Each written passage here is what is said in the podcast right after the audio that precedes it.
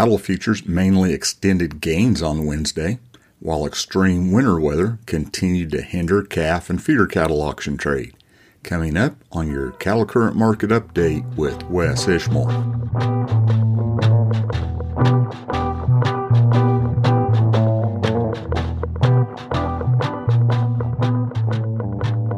Howdy to all. This is Wes Ishmael with your cattle current market update for Wednesday night and Thursday morning, the 18th of January. Cattle futures faded early pressure to close mostly higher Wednesday with help from resurgent wholesale beef values. Feeder cattle futures closed an average of 83 cents higher.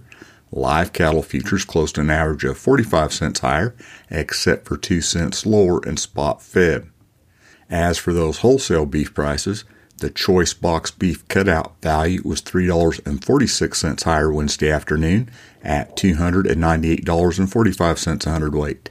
Select was $3.04 higher at 283.02.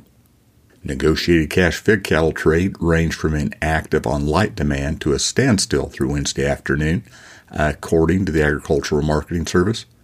Last week, FOB live prices were $172 a hundredweight in the Southern Plains, 173 in Nebraska, and 175 in the Western Corn Belt.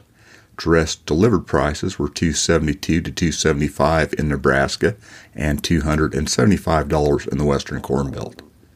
Turning to row crops, soybean futures closed mostly 11 to 21 cents lower on weak economic news from China. Corn futures closed mostly fractionally lower to 2 cents lower, and Kansas City wheat futures closed mostly 5 to 7 cents lower. Auction receipts on Wednesday continued to be curtailed by the extreme winter weather. Steers weighing 600 to 700 pounds sold unevenly steady at Bassett Livestock Auction in Nebraska. However, steers weighing 750 pounds sold $18 higher, and heifers weighing 650 sold $10 higher. There are 3,490 head on offer.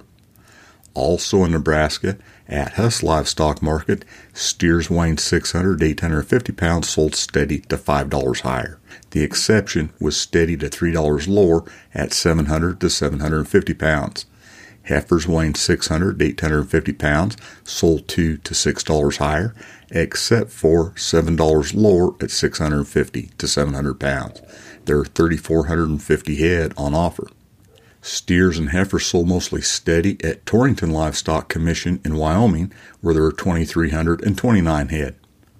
At Hub City Livestock Auction in Aberdeen, South Dakota, steers weighing 550 to 599 pounds and 650 to 699 pounds sold mostly steady. Heifers weighing 500 to 599 pounds sold mostly steady, and then 8 to $10 lower at 600 to 649 pounds.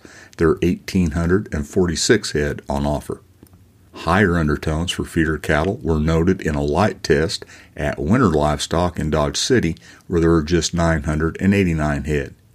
Similarly, there were only 813 head at Kist Livestock Auction in Mandan, North Dakota, where steers weighing 650 to 700 pounds sold 6 to $9 lower, $4 lower at 700 to 750 pounds, and then $4 higher at 750 to 850 pounds. There is no trend for heifers.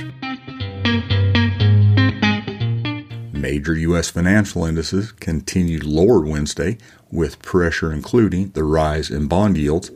The Dow Jones Industrial Average closed 94 points lower, the S&P 500 closed 26 points lower, and the Nasdaq was down 88 points. West Texas Intermediate crude oil futures on the CME closed from 4 cents to 24 cents lower through the front six contracts, except for 16 cents higher in spot Feb. Although current cattle markets and the surrounding economics are obviously different than in 2014 and 15 when cattle numbers were similarly snug, Andrew P. Griffith, agricultural economist at the University of Tennessee, says prices are poised to push higher. In his weekly market comments, Griffith says one clear price expectation from a supply and demand standpoint and a seasonal standpoint is that calf prices will increase from today through April. And despite the seasonal trend, he says calf prices are expected to be steady or move even higher following the grass cattle run in March and April due to declining cattle numbers.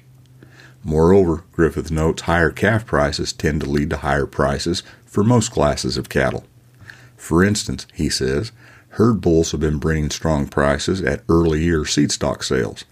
He explains this will likely mean strong prices for bred females moving throughout the year, which will lead to stronger prices for slaughter cows.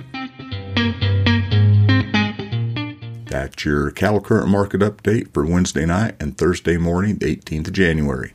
This is Wes Ishmael. Thanks for listening.